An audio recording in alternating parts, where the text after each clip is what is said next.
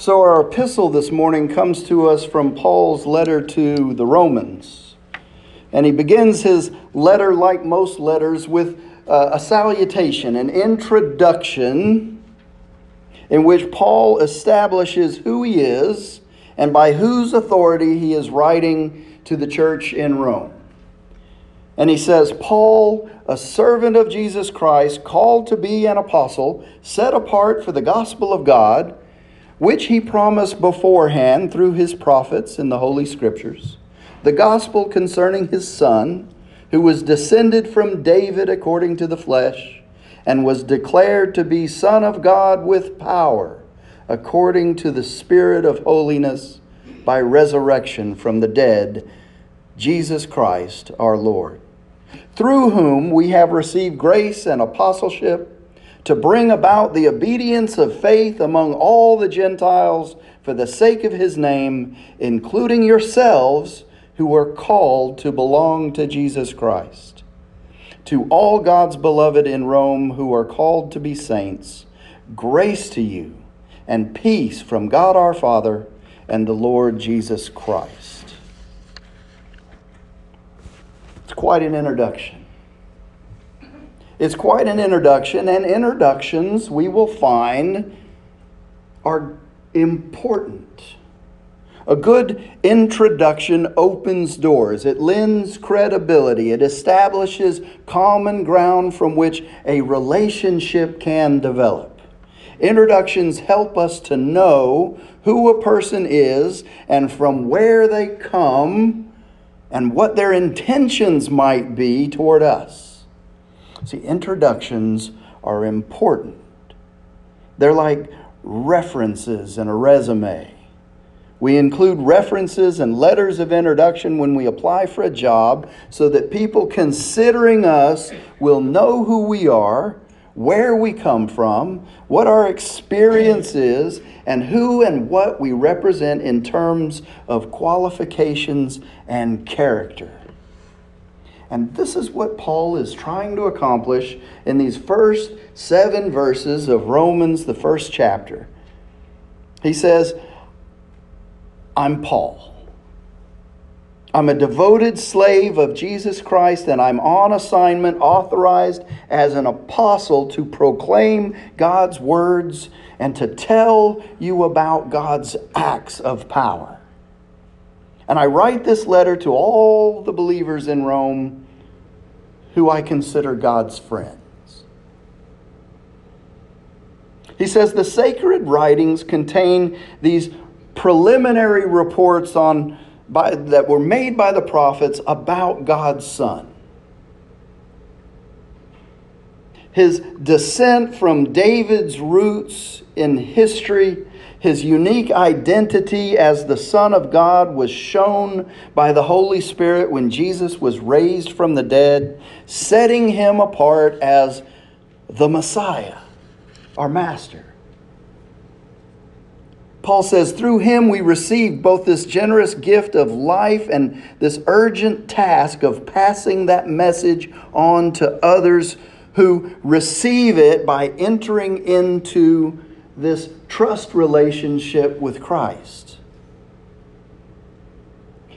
You are who you are, Paul says, through this gift and through the call of Jesus Christ on your life. And he says, and I greet you now with all the generosity of God our Father and our Master Jesus the Messiah. That's quite an introduction. The chapter that Bobby read in Matthew is also an introduction. It says, the birth of Jesus took place like this. His mother, Mary, was engaged to be married to Joseph. Before they came to the marriage bed, Joseph discovered that she was pregnant. It was by the Holy Spirit, but he didn't know that at the time. And Joseph, who was a little bit perturbed by the whole thought of that, but he was a generous and kind and noble person. He was determined to take care of things quietly so that Mary would not be disgraced and probably ultimately stoned to death.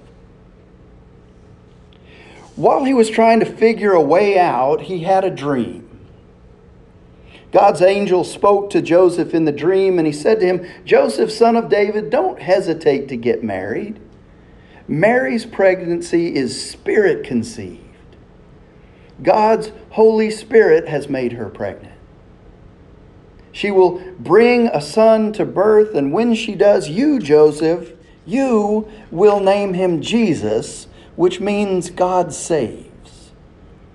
And because he will save his people from their sins, this is what I want you to name him.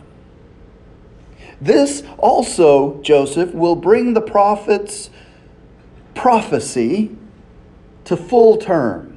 The prophecy where he said, 'Watch for this. A virgin will get pregnant and bear a son. They will name him Emmanuel,' which is Hebrew for God is with us." And so then Joseph woke up from his dream, and he did exactly what God's angel commanded him. He married Mary, but he didn't consummate the marriage until she had had the baby. And he named the baby Jesus. See, Matthew's introduction here of Jesus has some key things about this person, Jesus. It establishes that he was born into the house of David, which is an important point because ancient prophecy said that the Messiah would come from the Davidic lineage.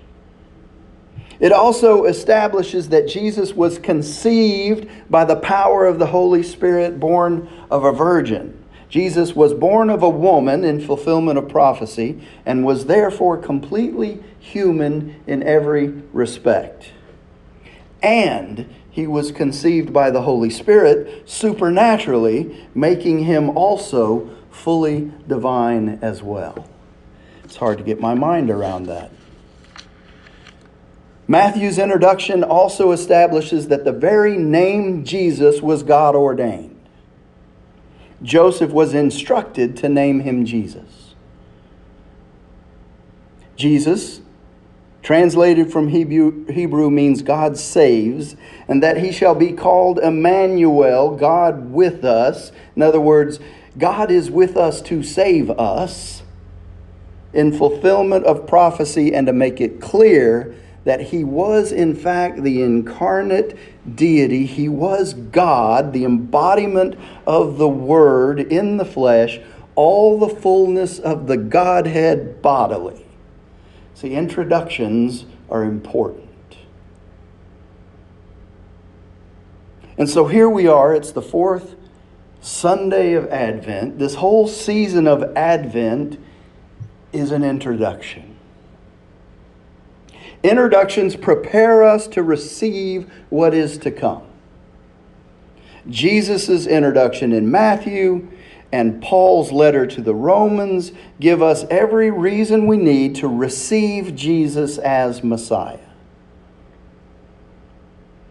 The fulfillment of prophecy, the pedigree of his lineage, the supernatural conception, the annunciation by the angels. What more do we need, I wonder, to receive Jesus as Lord?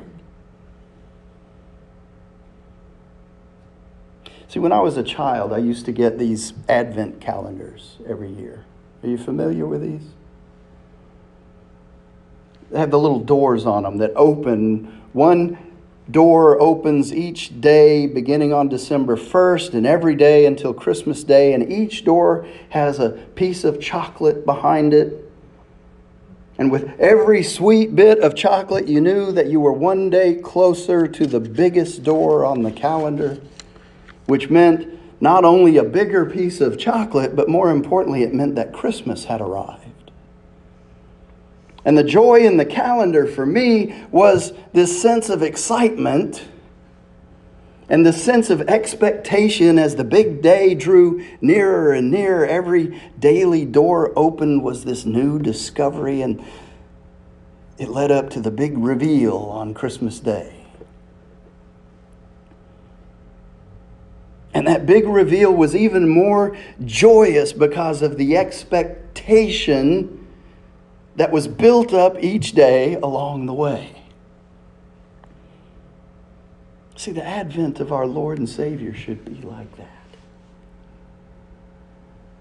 Each day during this Advent season, we should open our hearts and our minds like a little door and receive into our spirit that sweet little morsel of understanding. A little more scripture, right? A little more hope, a little more love, a little more joy, a little more peace each day until when the day finally comes and Jesus is among us, God is with us, Emmanuel arrives on the scene, and the glory of our Lord is revealed to us. Gosh, that Christmas would be like that every year. I pray that for you today. That you would be filled with awe and expectation, and that you would be fully prepared to receive that Savior that was introduced to you and to the world so many years ago. And that as you open your hearts to receive Him, you would begin the preparation for His second advent, His second coming, with that same urgency, that same expectation and hope and joy. Each day, like opening the door of an Advent calendar, as you prepare, as you look forward to, as you sit in jubilant expectation that Jesus Christ is coming again. In the name of the Father, and the Son, and the Holy Spirit. Amen.